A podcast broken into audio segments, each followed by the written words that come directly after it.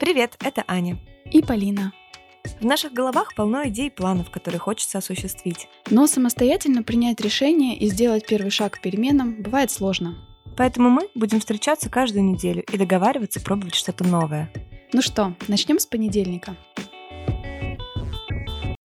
Итак, поговорим о дружбе. Что делать, если не хватает живого общения? Как найти близких по духу людей во взрослом возрасте? Почему нам нужен и старый друг, и новые два? Как разнообразить свою социальную жизнь? Как найти время на поддержание контакта и много ли его требуется? Аня расскажет, как не бояться инициировать общение и знакомство. Полина порассуждает о том, как мог бы выглядеть мир, если бы дружба, а не романтические отношения были центром жизни. А еще предложим классный практический челлендж и расскажем о встрече со слушателями в Москве. Ну что, поехали! Знакомиться и поддерживать связь может быть непросто. Иногда этот навык по разным причинам мы долго не используем. Работаем из дома, ушли в декрет, закончили учебу. Вместе с этим может снижаться наша уверенность в себе. Мне очень нравится, как психотерапия помогает взглянуть на себя по-доброму. Психолог дает очень важную для ощущения себя обратную связь, мягко возвращает в настоящее и помогает научиться чувствовать контакт с собой, не стыдиться себя и значит быть более открытым к новым взаимодействиям. Мне вот, например, еще очень помогло обсудить с психологом психологом, а что вообще такое для меня дружба, что это для меня значит, за что я ценю друзей, как их выбираю. Я увидела очень четко, какие форматы мне не подходят, к чему я хочу стремиться. И сейчас мой круг общения стал шире и более наполняющим меня. Мы, как всегда, рекомендуем вам сервис Ясно. Первый и самый крупный в России сервис подбора и видеоконсультаций с психологами. Ясно — удобный современный инструмент. Тут все онлайн. Легко найти специалиста. Анкета для поиска несложная, не многоступенчатая. Слоты по времени самые разнообразные, так что вы точно сможете встроить эти встречи в свое расписание. А у некоторых психологов доступна еще и видеовизитка. Можно посмотреть, как специалист говорит, что для него важно в работе, то есть познакомиться еще до сессии и быть уверенным, что вам будет комфортно. Созвониться с психологом можно из любого удобного для вас места. Например, если вы решили переехать, вам не нужно испытывать стресс по поводу поиска еще и психотерапевта, и вы можете продолжить работать э, с тем, к которому привыкли, и сосредоточиться на поиске единомышленников. Ссылка будет в описании описании выпуска, а по нашему промокоду MONDAY, M-O-N-D-A-Y, будет скидка 20% на первую сессию. Промокод важно ввести при регистрации.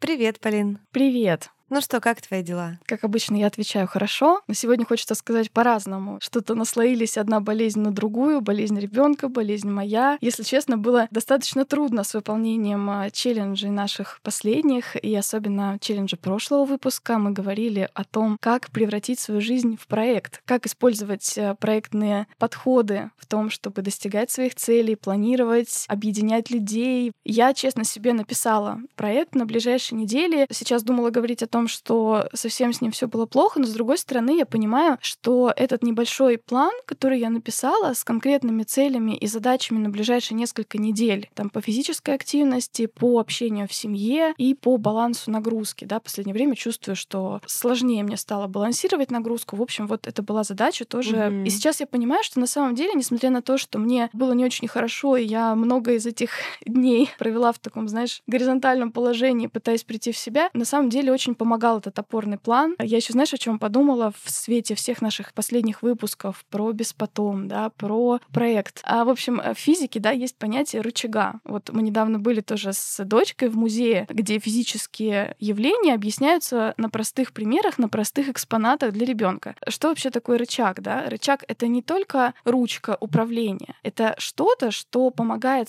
создать большее усилие с помощью меньшего. Вот была такая балка, на которую нужно надавить, и в зависимости от того, как близко подойдет ребенок, было видно, что ему нужно больше или меньше усилий прикладывать. Если ты ближе подходишь, mm-hmm. ты больше усилий должен приложить. Как только ты отходишь дальше, увеличивается плечо рычага, тебе нужно меньше усилий приложить. Метафора. Это очень классная на самом деле идея посмотреть на ситуацию по-другому, реально отойти на шаг назад и увидеть ее в целом. Мне кажется, все вот эти практики, о которых мы говорили, это про то, что чтобы найти свой рычаг для своей жизни. Точно здесь были полезные инструменты для многих. Если вы еще не слушали, послушайте обязательно, потому что эти вещи тебя реально могут держать на плаву, помогать. Да, здорово. Мы тоже, когда сели с Полиной, такие, так, что-то мы как будто бы не сделали челлендж так, что же мы скажем? Я начала анализировать, чем я занималась эти две недели. И тут я понимаю, что вообще-то я взяла и сделала проект своей личной жизни. Я сейчас э, хочу влюбиться, хочу отношений. Я чувствую, наконец-то, за долгое время, что к этому по-настоящему готова. Я поняла, что я очень давно ничего для этого, собственно, не делала. Я не ходила на свидание, я нигде ни с кем не знакомилась для того, чтобы пойти на свидание. И на этой неделе я прям сходила уже на три свидания. Представляешь? Я пошла на всем известный сайт, я стала смотреть, что, кто, куда, как, возобновлять свои навыки вот этого свайпинга. очень продвинулась в эту сторону, потому что до этого я очень да. долго вообще... Это вообще не маленькие усилия да. нужны для, вообще для свиданий. Выбрать наряд. Да, выбрать наряд. Запланировать это Еще и после работы, то есть в будний день себя вытащить куда-то. Я помню, что я села по сферам, разложила свою жизнь, поняла, что сейчас очень много отдаю всего работе. Да, себе тоже достаточно, но вот компонента любви, романтических отношений не хватает. Я начала назначать дедлайны. Так, на этой неделе нужно сходить минимум на три свидания. Так. Даже в такой сфере, где, может быть, мы боимся какого-то конкретного проектного подхода, он работает. На самом деле, да, потому что сидела, знаешь, э, ждала у моря погоды, что кто-то вдруг появится угу. особенный. А где, собственно, появится этот особенный человек, если я не создаю для этого обстоятельства, да, такой контекст. Это, кстати, тоже очень комплементарно теме сегодняшнего выпуска. Мы хотим сегодня поговорить о том, как искать друзей во взрослом возрасте, как становиться самому для кого-то другом, когда ты уже оброс кучей обязательств, страхов за время взрослой жизни уже. Мы знаем, что эта тема очень востребована у вас. У нас уже был однажды выпуск насчет дружбы во взрослом возрасте, о том, как сделать первый шаг, как заговорить, что сказать, как искать общие интересы. Да, это был выпуск 43. Кому интересно, можете тоже послушать. Я его тоже послушала перед этим выпуском. А вообще очень приятно слушать свой собственный подкаст и, и понимать, что ты сам бы мог быть его слушателем. Очень здорово. Мне всегда нравится. Да, я думаю, что довольно нормально, что наша потребность в интенсивности социальной жизни, она меняется время от времени в зависимости от этапа, на котором мы находимся. Часто к возрасту, да, в котором мы сейчас примерно находимся, 25 плюс, 30 плюс, есть уже романтические отношения, есть семья, часто есть дети. Плюс мы начинаем больше ценить время в одиночестве. Нам становится комфортно с собой, мы себя узнаем лучше, и отношения с самим собой тоже развиваются, что может уводить нас, например, от каких-то ситуаций, в которых мы, допустим, раньше поддерживали контакт с этим людьми, людьми, а сейчас ценим отношения с собой больше. Мы стараемся организовать максимально эффективно каждый аспект нашей жизни. Часто, да, общение с друзьями, вот мы как раз говорили тоже в прошлом выпуске, что есть побуждение очень часто ради своих личных целей отказываться от поддержания общения, поддержания своих социальных активностей. И даже, мне кажется, есть еще такой момент, что детям вроде как прикольно дружить. Легко подходят друг к другу на площадке и такие, давай дружить, давай, все, и пошли играть. А для взрослого это как будто сказать, что тебе нужно общение, сказать, что тебе нужен друг, да, это признать то, что тебе что-то надо от другого. Ты вроде как не хочешь ни от кого ничего хотеть, ты не хочешь ни от кого зависеть, но вот это само, да, ощущение, что я не сам себе все могу дать, оно тоже может быть для кого-то сложно вообще признать даже это. Да, кстати, такая фраза вчера у меня была в контексте общения как раз. Порой мы настолько стремимся быть э, самостоятельными, независимыми, обособленными, что мы ходим все такие целостные и чужие друг другу знаешь, то есть... Э, да, негде подключиться к. Да, нет вот этих вот шероховатых кусочков в тебе, которыми мы на самом деле и соприкасаемся для близкого общения с людьми. Можно хорошо общаться, оставаясь довольно закрытыми, формальными, можно поддерживать хорошее общение с кем-то, но все таки чтобы стать дружбой, вот мы, да, в прошлом выпуске об этом говорили, компонент уязвимости и открытости, он все таки необходим. Сложно подступиться к человеку, когда вот он всем своим существом транслирует, что мне никто не нужен, я сам весь самодостаточный. И в то же время это такое заявление, ну, я особо готов, не готов ничего давать, потому что как бы я сам по себе. Да, потому что объединяться хочется с теми, кто на тебя похож. Если ты подчеркиваешь, да, что вот у тебя есть эта проблема, а у меня нет, ты на другой берег реки встаешь, угу. собственно. Есть еще один нюанс, из-за чего бывает ослабляются связи, если человек сталкивается с какими-то трудностями и возникает такой страх, что я не хочу там утомлять своих друзей своим унынием. То есть я боюсь стать для них обузой, мне тяжело о чем то говорить другому, кроме своих трудностей. Ну и обстоятельства тоже меняются, да, в нашем возрасте от 20 до 30 бывает много переездов. Мы, например, заканчиваем учебу. На учебе мы привыкаем регулярно общаться, постоянно, да, выходить куда-то в люди. Я помню тоже такую ситуацию, когда была пандемия с изоляцией, был мой э, декрет, и я помню такую даже неуверенность, которая возникала, вот знаешь, даже страх просто зайти в метро, просто заказать mm-hmm. кофе. То есть ты настолько начинаешь вариться только в себе, тебе банально не хватает обратной связи от других людей, просто взгляда, просто того, что тебя кто-то замечает в своем пространстве, каким-то образом реагирует, даже ну невербально. Выходишь вдруг в это общество и вообще забываешь, как тут надо функционировать, надо действовать. Сейчас раскроют, что я какой-то инопланетянин. Еще есть момент, что в силу жизненных обстоятельств бывает довольно сложно, и мы отвыкаем быстро следовать своим импульсам, своим интересам. А на самом деле быть заинтересованным в чем-то, следовать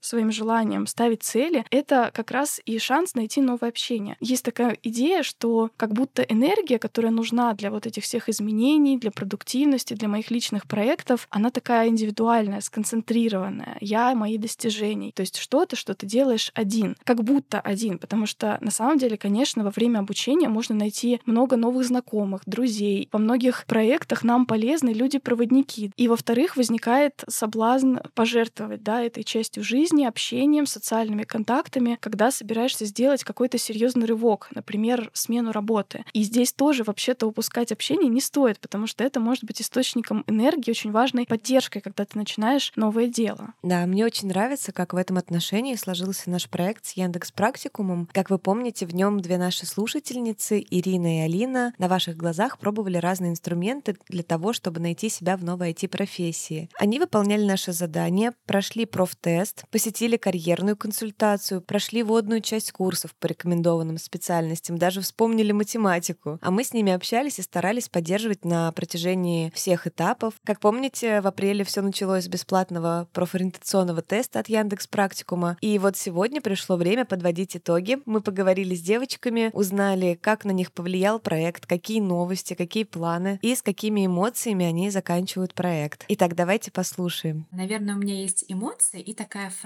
Эмоция я бы назвала одухотворенность, а фраза — это точка опоры. Мы с вами встретились в проекте как раз в тот момент, когда у меня был запрос о том, что я хочу сменить как род деятельности, возможно, свой какой-то карьерный путь. Я примерно представляла сферу, но не знала, с чего начать. И именно в этот момент я увидела это ваше сообщение в Телеграм. Я подумала, что это знак судьбы. Так и получилось. На самом деле есть, конечно, разочарование к себе, честно признаюсь. Был такой прям вот настрой, что вот сейчас я вообще ворвусь войти практического какого-то результата, что я могу сказать, что вот я начала там учиться или я там подала это резюме, у меня не вышло. Просто, видимо, когда вообще шла в проект, у меня полная каша была. Но участие в проекте помогло понять вообще, куда направить фокус. Проект подсветил, что мне нужно разобраться с этими двумя дорогами. Либо это какое-то серьезное длительное обучение, либо это, правда, пересобрать и просто найти э, какую-то работу. Самым классным опытом это была сессия с карьерным консультантом из Яндекс Практикума. Это оказалось так классно, потому что это вообще не психолог и не коуч, это человек, который конкретно тебе рассказывает про работу, на что обратить внимание, э, про твой опыт. По сравнению мне пришло в голову, что это из серии, когда ты себе разрешаешь, может быть, иногда воспользоваться бизнесом, такси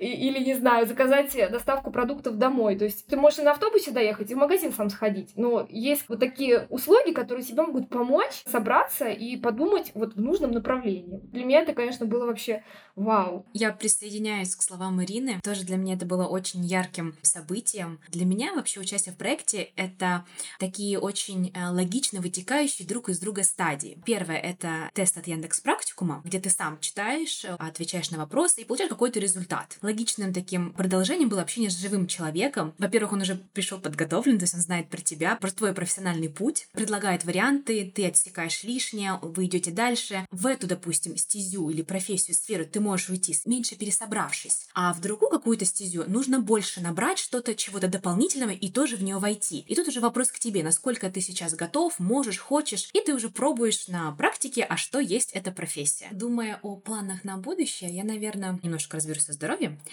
все-таки впишусь в курс и освою новую профессию. Я на самом деле в течение всей жизни думала о том, что для меня важно самореализовываться, быть в каком-то социуме, участвовать в каких-то проектах, быть финансово независимой единицей. И я стала размышлять, а что же вообще мне еще нравилось в работе. И я пришла к выводу, что это социум в процессе нашего проекта открылось, что я же могу пойти просто даже общение с людьми. Мне это тоже очень порадовало, открытие. С консультантом из Яндекс Практикума мы примерно поставили дедлайн мне до конца года. Я думаю, что напутствием или, возможно, каким-то пожеланием себе и всем, кто хочет себя найти, это действовать. Как здорово показал этот проект, не обязательно оплачивать дорогостоящее обучение сразу или сжег мосты на старом месте и ушел в новое, что может быть опасно, некомфортно. Процесс того, как ты будешь действовать, ты уже поймешь, твое или не твое. А я бы еще хотела начать, наверное, с благодарности э, вообще вам, Аня и Полина, за то, что вы придумали этот проект. Было максимально комфортно. Вроде на тебя и не давят, но периодически чувствуется вот этот вот э, такой бережный контроль. В данном случае мягкий, приятный, заботливый. Я постоянно в голове крутила какие-то вещи, что-то рефлексировала, и здорово было, что я могу вот эти свои какие-то открытия где-то оставить, с кем-то поделиться и услышать какой-то комментарий в ответ. Спасибо вам большое. На самом деле вы проделали очень классную работу. Я очень надеюсь, что в один из дней, когда у вас все получится, вы обнаружите себя в обстоятельствах, когда очень довольны тем, чем занимаетесь, когда вас это зажигает. Вы вспомните этот момент, когда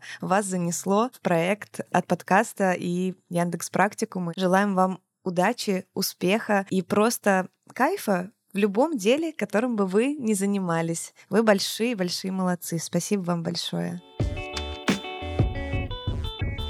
Мы очень рады результатам этого проекта. Для нас это был новый опыт, для девушек тоже. Классно, что все это было очень реально и без каких-то резких судьбоносных движений. Хотя и они бывают, они бывают успешными, но многим из нас хочется двигаться осторожно, и это тоже окей. Для этого есть э, эффективные инструменты. Здорово, что у нас получилось это показать. Да, я очень э, рада за девочек, что они все-таки дошли до конца. Опыт, который учит как раз действительно доводить дела до конца. Его нужно прям как можно больше брать, и здорово, что мы в этом проекте дали такую возможность девочкам. Они чувствовали тоже ответственность перед слушателями, перед нами. Это прям очень э, ценно на самом деле. Да. Мы хотим вам еще раз напомнить про тест от Яндекс Практикума. С него все началось. Возможно, теперь у вас тоже больше интереса появилось к инструментам своего карьерного планирования и развития. Это бесплатный тест, который поможет узнать, какая профессия в IT вам подходит. Подробнее про него мы говорили в выпуске от 10 апреля. Можете послушать. Мы там говорили со специалисткой, которая участвовала в разработке теста. Вопросы в нем составлены так, чтобы определить, как и с чем вам больше нравится работать, и на основании этого предложить список профессий, которые могут вам подойти. Очень очень важно, что тест подсказывает, как можно использовать уже существующий текущий опыт, как уже сейчас вы подходите к решению различных задач и чем можете быть полезны в команде. То есть даже если вы еще пока не знаете, хотите ли менять работу, это очень полезно о себе знать, поэтому ограничений для прохождения теста вообще нет. Ссылка на тест будет в описании выпуска. Мы также соберем отдельный пост в наших соцсетях со всеми инструментами практикума, которые использовали Ирина, Алина, и можете также попробовать и вы.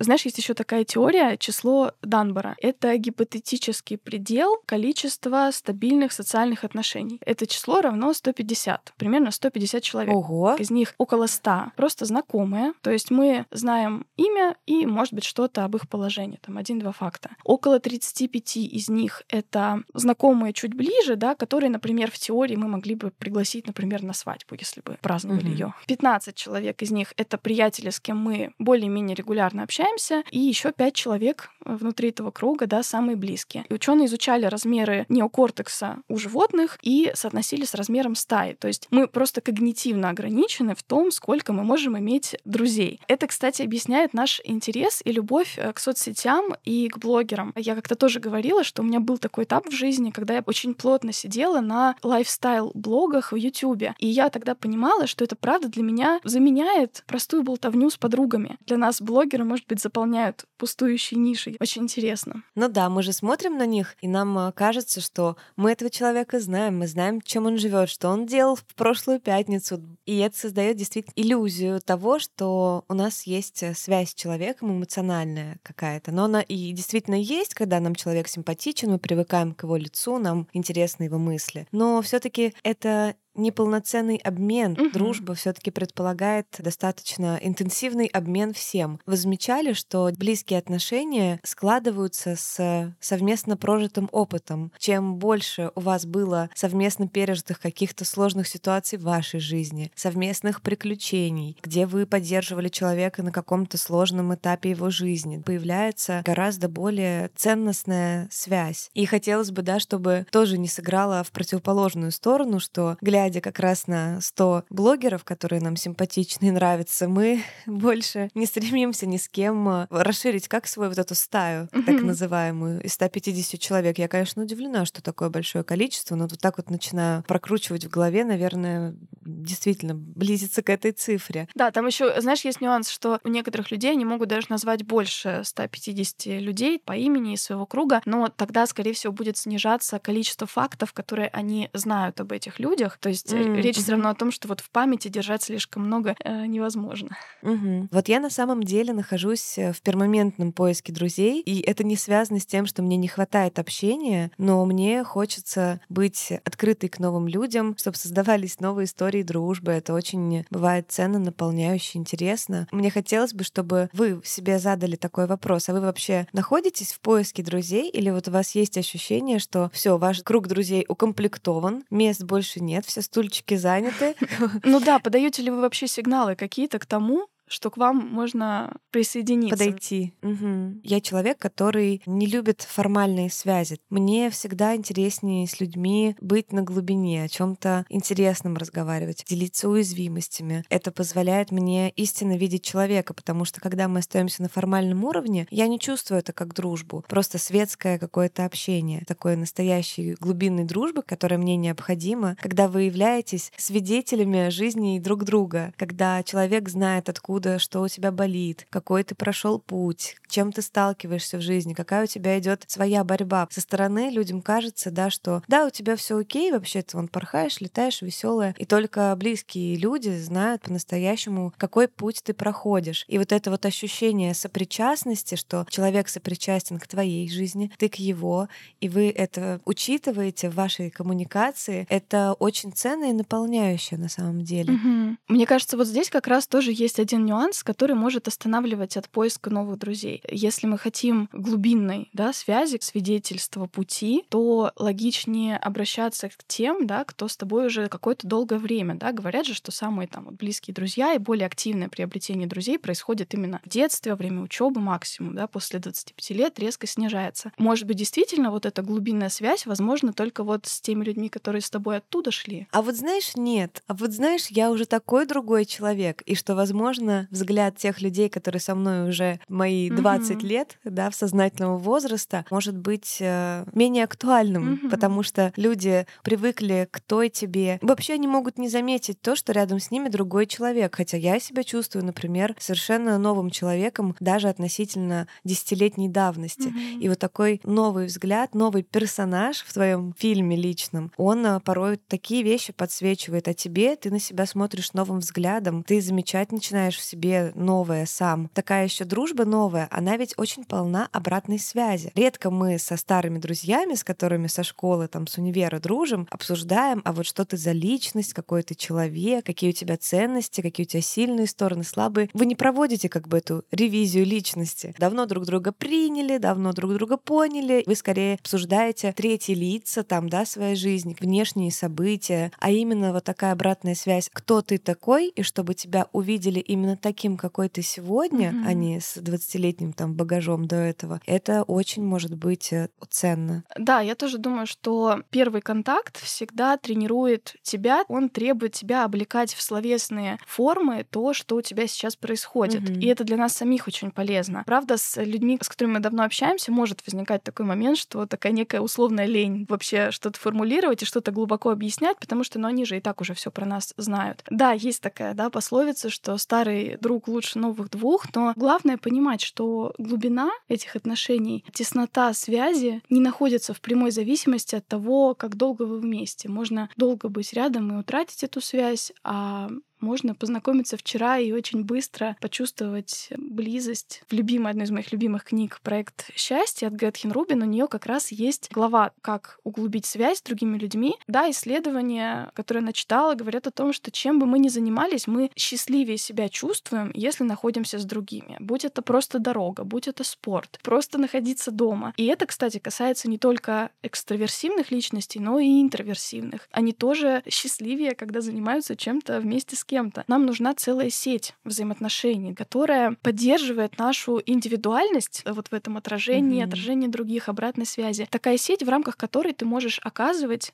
и принимать поддержку, оказывать и принимать помощь. А сюда же входит, да, на более широком круге такое добрососедство, возможность просто поговорить с попутчиком, придержать лифт для соседа. Кстати, очень интересная тоже книга есть, э, я оставлю на нее ссылку, она называется «Вместе» про социальное взаимодействие и как стать частью сообществ. Такой вывод интересный, что мы, оказывается, очень много думаем о социальной связи. Там исследовали активность мозга, там решаем задачу, что-то проектируем, задействуется одна часть есть э, мышление такое несоциальное. Когда мы разговариваем с другом, общаемся, да, у нас э, другая часть мышления задействуется, такая две отдельные сети, в общем. Но вот что интересно, вопрос был в том, какая сеть основная, когда мы не делаем ничего такого, вот просто сидим, да, просто сидим на диване и думаем. Так вот, активнее сеть социального мышления. Она возвращается как рефлекс почти мгновенно. Mm. Он делает такой вывод интересный, что лучшее, что придумала эволюция, да, делать нашему мозгу в любой свободный момент, это готовиться увидеть мир в социальном плане. То есть мы постоянно готовимся к нашей следующей встрече, к следующему роману, к следующей борьбе. Офигеть. Мы можем этого не осознавать, но на самом деле вот так, представляешь? Угу. Там же есть другое тоже исследование, что та самая часть мозга, которая тоже активизируется, когда мы думаем о себе, о выборе своего наряда, о своей внешности, она же очень активизируется, когда мы взаимодействуем с другими людьми. Через других мы действительно и познаем себя лучше, и формируем да, свое поведение. В общем, невероятная часть жизни, и ее очень важно поддерживать на том уровне, на котором вам это требуется. Да, одновременно мы с тобой вышли на мысль того, что дружба — уникальный инструмент самопознания, сталкиваясь с новым человеком, с его характерами, особенностями, историями о его жизни. Скорее всего, вы замечали, проводишь, ага, а вот это мне в нем нравится, а вот это мне не очень симпатично, а вот таким человеком я хотела бы тоже быть, а вот таким я ни за что не хочу показаться. Мы действительно стоим и смотримся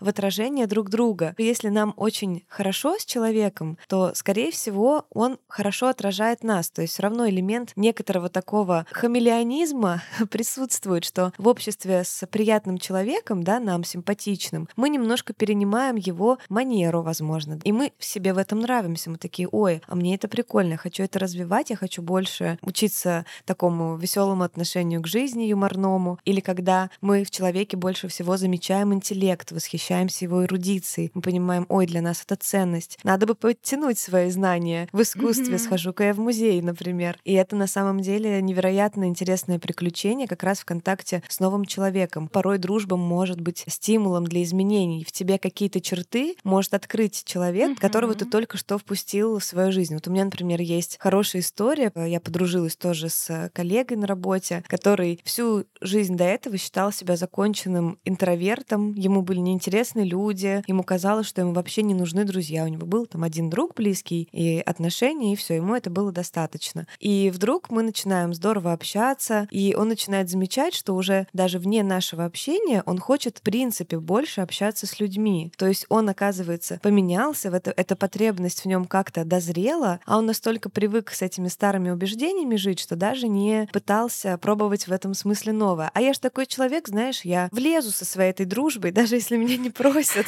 Понимаешь?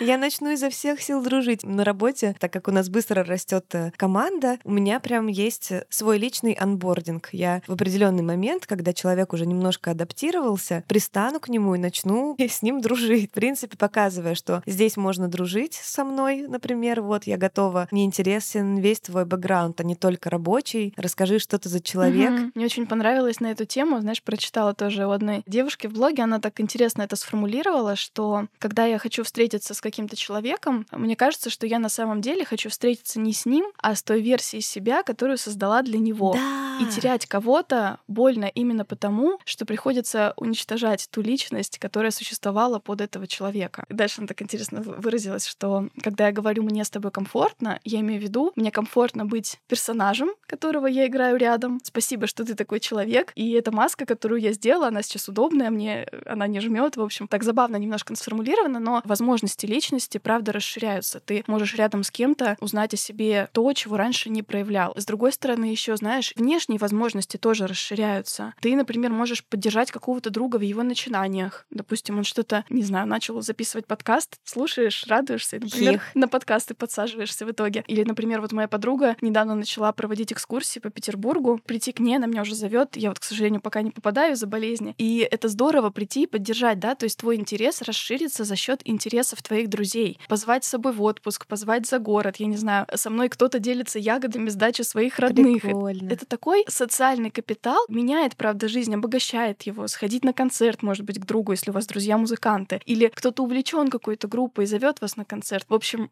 внешние возможности тоже расширяются, и это тоже очень здорово. А еще вот про то, что мы говорили про обратную связь, есть даже такое понятие петля обратной связи. Это из книги «12 правил жизни». Помнишь, та самая, с которой мы однажды Да-да-да-да-да. фотографировались?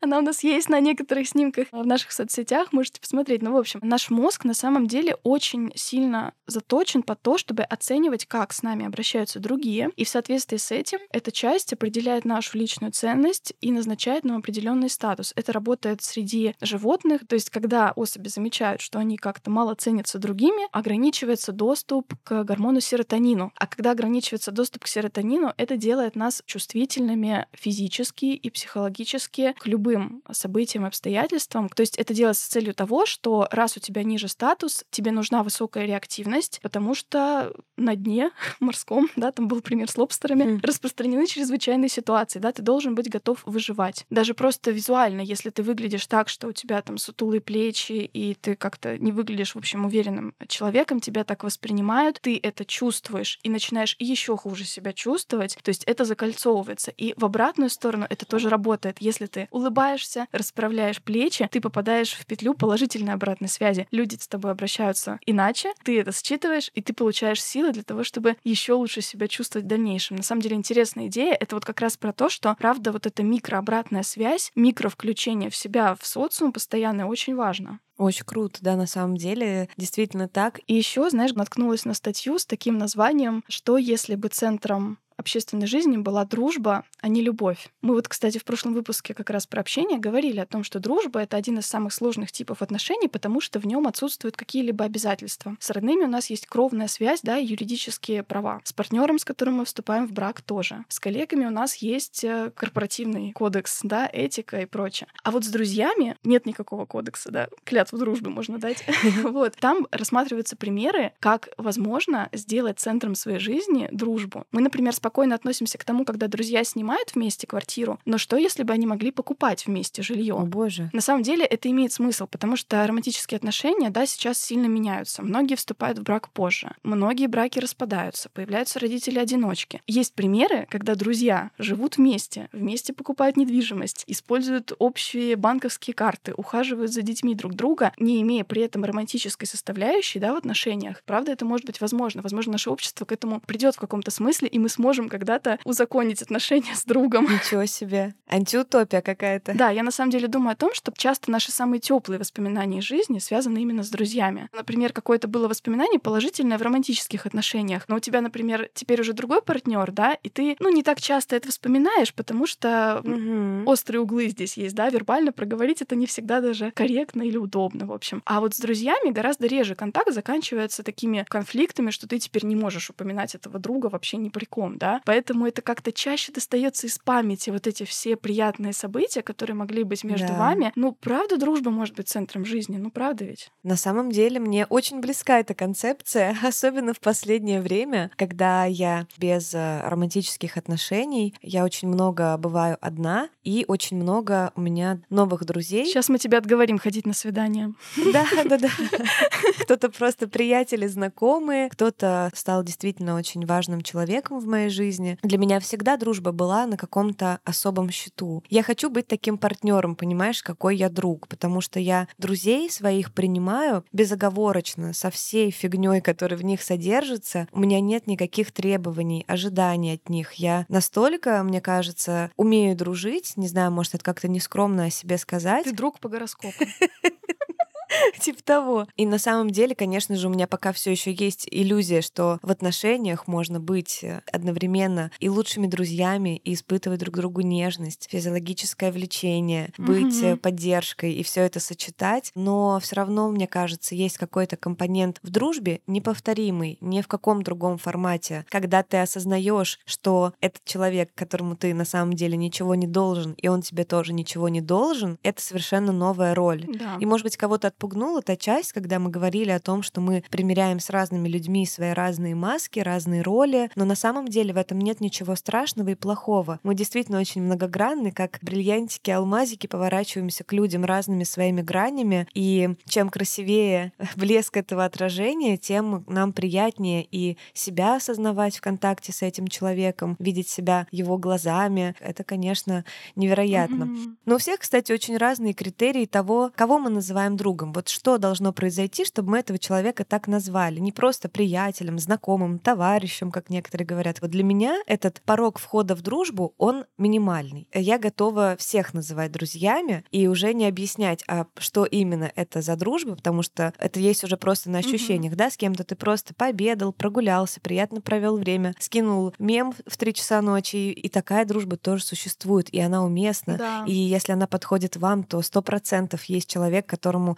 такой формат тоже подходит и близок. А с кем-то вы можете три часа беспрерывно разговаривать, поплакать вместе, поделиться секретом страшным каким-нибудь про себя. И это тоже дружба. То есть дружба, она очень разная, и я бы не стала назначать какой-то порог входа в то, чтобы отнестись к человеку как к другу. Где-то, кстати, я прочитала, что другом можно назвать человека, с которым вы провели вместе не менее 200 часов. Как высчитана эта цифра? Я тоже это читала, мне кажется, это очень много. Это, знаешь, очень зависит реально от степени представленности, от твоей возможности себя проявить именно с тех важных, значимых сторон, с которых начинается дружба. Если ты это умеешь делать за более короткий срок, почему нет? Ну, то есть я, например, даже своих недавних каких-то вот близких друзей, появившихся у меня, понимаю, что, наверное, мы не провели вместе так много часов. То есть, может быть, мы разговаривали, там, переписывались и думали друг о друге много, да, вот этой работы mm-hmm. за пределами конкретного разговора было проведено много, но личного контакта было сильно меньше. Несмотря на это, мы с ними делимся очень э, глубокими какими-то переживаниями. Вот важный фактор, на самом деле, который ты сказала, очень важно, правда, снять излишние ожидания. Не все отношения должны строиться на глубокой интимности. Иногда очень ценно обмениваться шутками. И мгновенный комфорт тоже не должен быть с самого начала. Это совершенно нормально, когда для разных задач в жизни, для разных твоих активностей у тебя есть разные приятели, ничего в этом такого нет. Это не значит, что ты какой-то лицемерный. Это как раз вот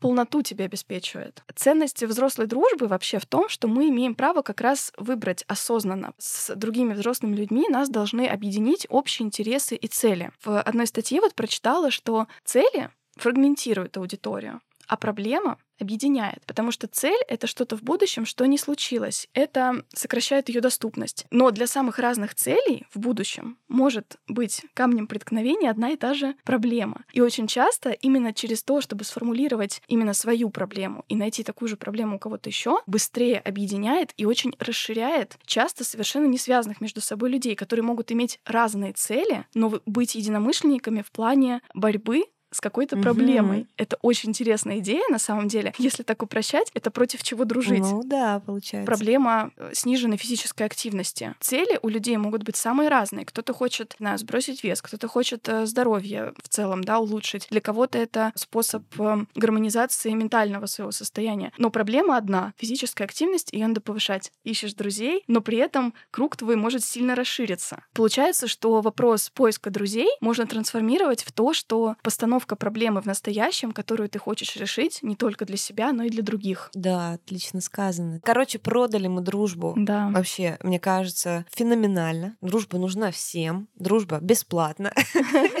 Без смс-регистрации. Хотя смс могут потребоваться. Кстати, да, блин, там же чатиться придется. Есть такое тоже ограничивающее убеждение, что нужно тратить много времени на дружбу, нужно постоянно быть на связи, Мгм. как-то эмоционально обслуживать человека. Это далеко не всегда так. Вот у меня есть ряд друзей, которых я люблю именно за то, что я могу в любой момент к ним присоединиться эмоционально. Мне не нужно постоянно прогревать человека на дружбу, знаешь. Ты приходишь в любой точке, о, Люба, привет, я вообще так соскучилась, что пойдем на самокате кататься. И она, да, все, пойдем, Мгм. классно. До этого вы не общались три месяца, вообще ничего страшного нету. Иногда Например, это дружба ограниченного времени. То есть вы вот пообщались на какой-то период времени, вас действительно связывали какие-то темы, общие проблемы или общие цели, но потом э, отпускаешь эту дружбу, и в этом тоже нет никакой катастрофы на самом деле. Формат общения может быть э, совершенно разный. Встречаться раз в полгода и оставаться классными друзьями, или ежедневно отправлять друг другу мемы.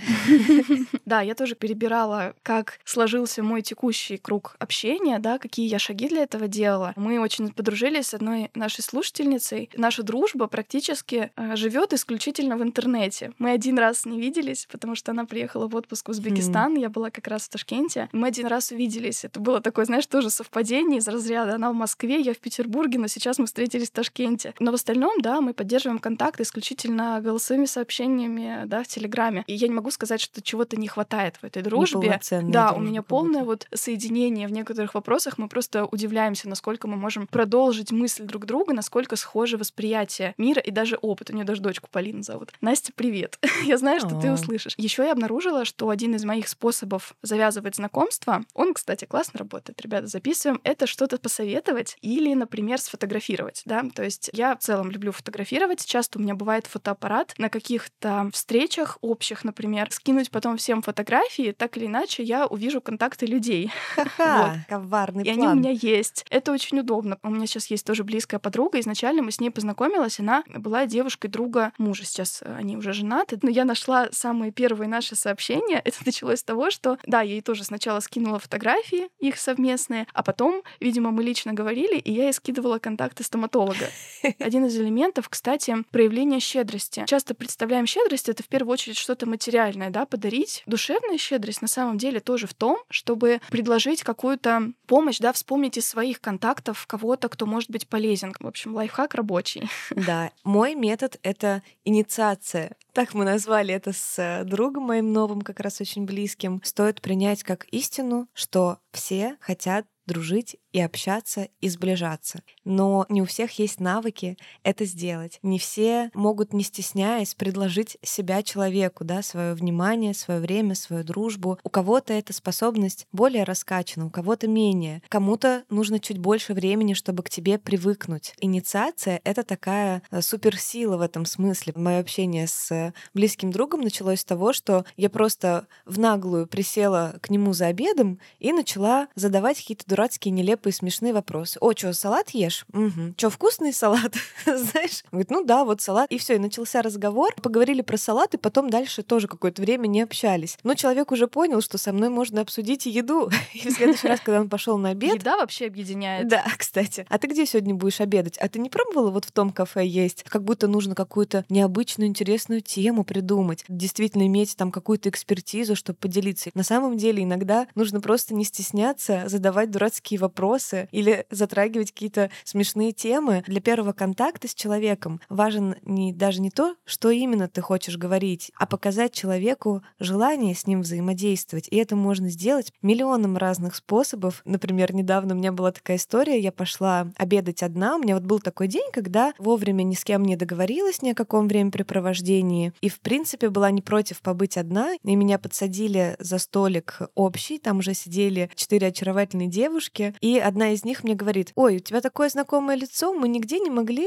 видеться раньше. И я понимаю, что мы действительно год назад с ней виделись, и я ей тоже сказала, ой, у вас такое знакомое лицо. И мы потом смеялись, что вообще-то способ, ой, у вас такое знакомое лицо, мы нигде не могли видеться, отлично работает, знаешь. И девочки начинают смеяться, что, кажется, Аня со всеми из нас познакомилась именно этим способом. И это очень забавно. Даже попробовать завести какой-то дурацкий разговор может стать классным началом дружбы, потому что у меня, например, с разговора о салате началось очень классное общение в моей жизни с каким-то невероятным количеством поддержки, новым взглядом на себя. Да, кстати, вот про эти нюансы тоже, как себя вести, насколько часто вы реагируете э, на людей фразой «я тоже» насколько часто вы демонстрируете свою готовность получать удовольствие от них. Большинству людей нравится больше смешить других, нежели смеяться самому. Больше нравится давать советы, чем их получать. Важно позволять другому человеку развлечь и заинтересовать себя, позволить впечатлить тебя, чем впечатлять самому. Не думать только, что все будете делать вы. Это как раз и разделяет ответственность в этой ситуации. Позволить лю- людям на себя влиять, показывать, как вы выражаете восхищение чем-то. Для того, чтобы контакт продолжался, собрался, да, еще много таких советов, что найти какой-то контекст, в котором будет легко назначить повторную встречу. Курс по языку, курс, я не знаю, по импровизации, книжный клуб, в общем, любое другое более-менее регулярное место для встреч, какая-то устойчивая группа. Если ты фрилансер, есть коворкинги, в которых места обычно тоже выгоднее всего на какое-то время да, арендовать. Mm-hmm. Я всегда с интересом наблюдаю, как люди, например, ездят э, в какие-нибудь эм, серфинг-кемпы, допустим, да, вот я знаю, что в Калининградской области есть такая штука, недавно видела как раз у знакомой, она вот себе такой подарок на день рождения сделала, съездила, попробовала этот вид спорта, получила много нового опыта и для себя, и в плане общения. Еще одна моя знакомая, например, активно участвует в танцевальных мероприятиях, уже несколько лет активно посещает занятия танцами и ходит на танцевальные разные кемпы, фестивали, батлы. Не всегда даже участвует, да, но просто присутствовать в этом поле. Очень, в общем, много таких вариантов вариантов есть сейчас вокруг нас. Да, кстати, на языковых курсах, вот как вы помните, да, если вы ходили вне школы, вы там на другом языке рассказываете про себя, как прошел ваш день, про свои хобби, интересы, что вы не любите, что вы любите. И ты тут как бы не навязываешься кому-то конкретно. Люди некоторые очень стесняются, что я не хочу навязываться. У них есть такое ощущение, если им, например, не дали обратную связь,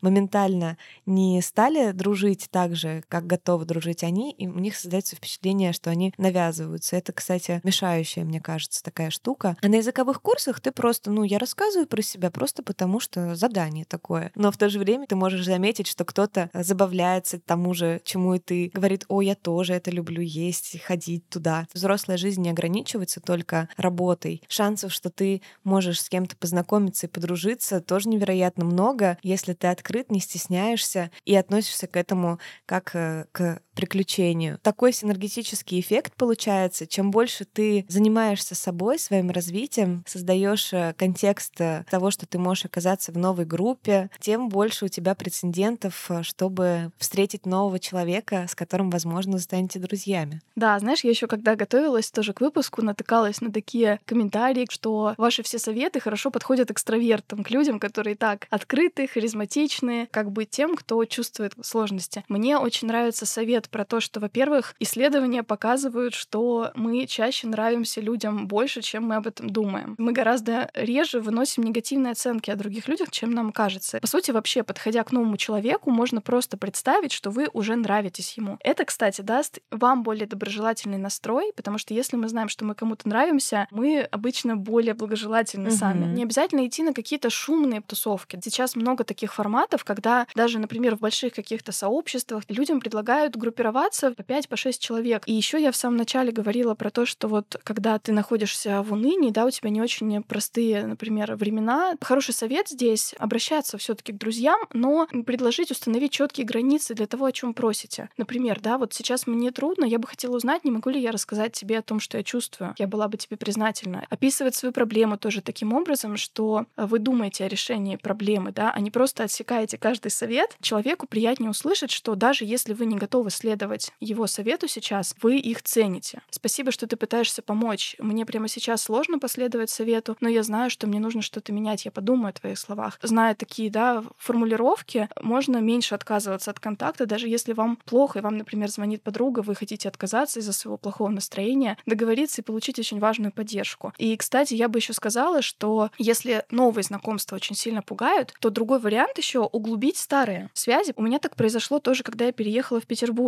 Здесь оказались кто-то из моих одноклассников, например, с кем связь была потеряна в родном городе, но здесь мы поняли, что «О, я тебя знаю, лицо в толпе есть, давай снова пообщаемся». Или это могут быть друзья друзей. Мгм. Кстати, с теми, с кем давно знаешь, может быть полезно освежить отношения. Например, для вас какой-то формат времяпрепровождения совместного является типичным. Например, вы все время договариваетесь встречаться в кафе. Это может быть очень классной традицией, да, которая именно вас связывает. Но тоже очень интересно добавлять новые форматы. Например, мы часто в своих челленджах, кстати, предлагаем включать в них друзей, совместную какую-то да, цель себе поставить, обсуждать, поддерживать друг друга. Выпуски про расхламление или про стиль мы предлагали вместе разобрать свой гардероб с подружками. И я недавно видела, как э, одна девушка делилась, они стали со своими друзьями вместе в выходные собираться утром, они вместе идут за продуктами и вместе готовят завтрак тоже очень интересный, такой сближающий новый опыт. Иногда бытовые простые дела делать вместе очень интересно, очень по-новому может сблизить. Да, еще, кстати, для людей, которые сейчас, может быть, находятся в каком-то эмоциональном упадке, мы очень боимся порой быть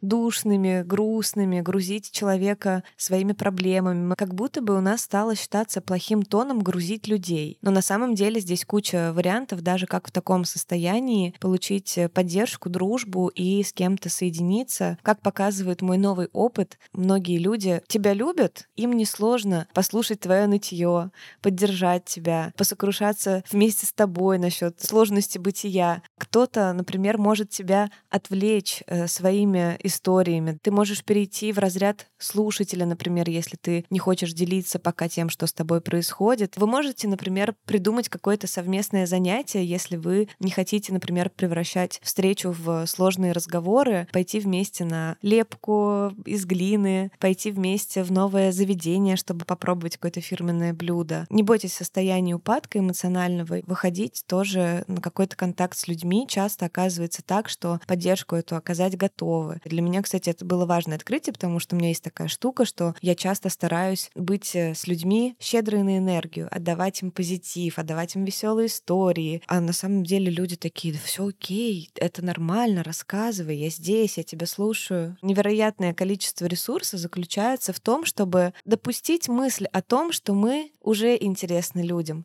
нас уже готовы принимать такими, какие мы есть, нам уже есть что дать, с нами готовы делиться. Вот даже такие аутотренинговые слова может казаться, что ну откуда мы все это знаем, может быть кто-то и не готов и все остальное, но на самом деле опыт, вот у меня колоссальный опыт в коммуникации с людьми показывает, что это так. Просто нам страшно. Ты окей, ты в порядке, ты классный. И уже с этим ощущением выходить, что человеку повезет с тобой пообщаться, человеку ты дашь что-то новое. Не знаю, может, это, конечно, некоторая такая наглость, да, так про себя. Хорошо думать, но все-таки необходимо позволить себе так думать, чтобы быть доступным эмоционально. Да, в общем, мне кажется, мы предложили вам много разных вариантов, как расширить социальные связи в своей жизни. Мы со своей стороны хотим вам предложить помощь в этом. Сегодня этот выпуск станет финальным в этом сезоне. У нас дальше планируется небольшой отпуск. Впереди еще один месяц лета. Мы придумали для вас классную поддержку для того, чтобы вы могли тоже в это время найти больше возможностей для живого общения. Мы после этого выпуска создадим пост в своем телеграме с целью именно познакомиться, пообщаться в разных городах между нашими слушателями. Сами, когда встречались с вами, общались с вами в личных сообщениях и виделись вживую, мы понимаем, что подкаст — наш уникальное место для того, чтобы реально встретить людей, которые мыслят с тобой похоже, у которых схожий опыт, близкие ценности. Это то место, где можно как раз найти свое комьюнити. Мы предлагаем под этим постом писать сообщение о том, кто вы из какого города, о чем вы могли, может быть, поговорить. В общем, любую информацию о вас, которую считаете важным. Прямо под этим постом знакомиться и, может быть, договариваться о каких-то встречах в своем городе. Может быть, у нас по всем городам России, не знаю, получится, что вы скооперируетесь, пишетесь и познакомитесь. Это, мне кажется, будет очень интересной практикой, интересным челленджем. Давайте обязательно перейдем, в общем, в наш Телеграм, напишем под этим постом, попробуем найти человека, не ждать, что да, только к вам кто-то обратится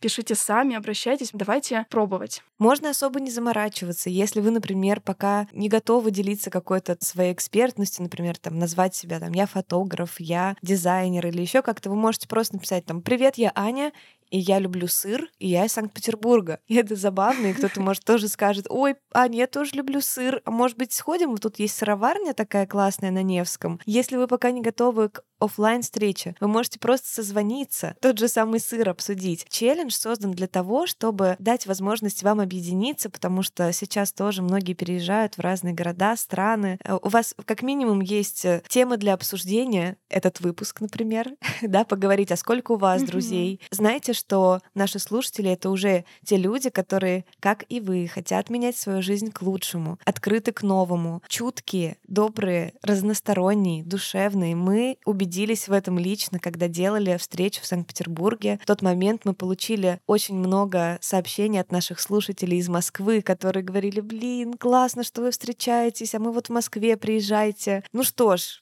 мы приедем таки в Москву, чтобы встретиться с вами лично. Блин, это так круто, это для нас приключение. Нашему подкасту исполняется три года. Три года, как мы здесь с вами стараемся приносить вам свою энергию, стараемся делиться с вами новым. Приглашаем вас э, на встречу с нами в Москве. Мы напишем все подробности совсем скоро в телеграм-канале, обнимемся, пофотографируемся, поболтаем о чем-то, что мы, я не знаю, что мы еще не успели рассказать в подкасте, но, но найдем, найдем там в загадке загашничке пару секретных тем, поболтаем с вами лично. Спасибо вам всем за то, что были с нами в этом сезоне. Подкаст невозможен без слушателей, без этой поддержки, без вашего отклика. В самом начале этого сезона многие из вас заполнили большой классный опрос на тему того, что вам здесь важно и что бы вы хотели услышать, и мы на это очень опирались, кстати. Спасибо вам за это, за то, что вы так активны во, во всем том, что мы предлагаем. Было очень много связности, очень много тем выходили одна из другой. Сейчас время немножко отдохнуть, насладиться летом, чтобы быть готовым к новому сезону. В сентябре обязательно мы вернемся к вам. Отдыхайте, загорайте, купайтесь. Я не знаю, в общем, всем хочется пожелать классного лета, классного опыта, делайте свои проекты, живите жизнью без потом. В общем, применяйте любые челленджи из тех, которые вам понравились в этом сезоне от нас, и делитесь этим обязательно в своих соцсетях, отмечайте нас, мы с удовольствием будем продолжать оставаться на связи, делать репосты. Мы всегда здесь, всегда рядом, всегда в ваших наушниках и в Телеграме тоже. Также в описании выпуска, как всегда, ссылки на наших партнеров, э, сервис подбора и видеоконсультации с психологом Ясно. Сегодняшняя тема тоже может дать много тем для общения с психологом. Обязательно посмотрите, если вам актуально. И также ссылка на профориентационный тест в Яндекс Практикуме тоже будет в описании. Очень классный инструмент, который тоже, кстати, может стать поводом обсудить его с коллегами, с друзьями. В общем, тоже такое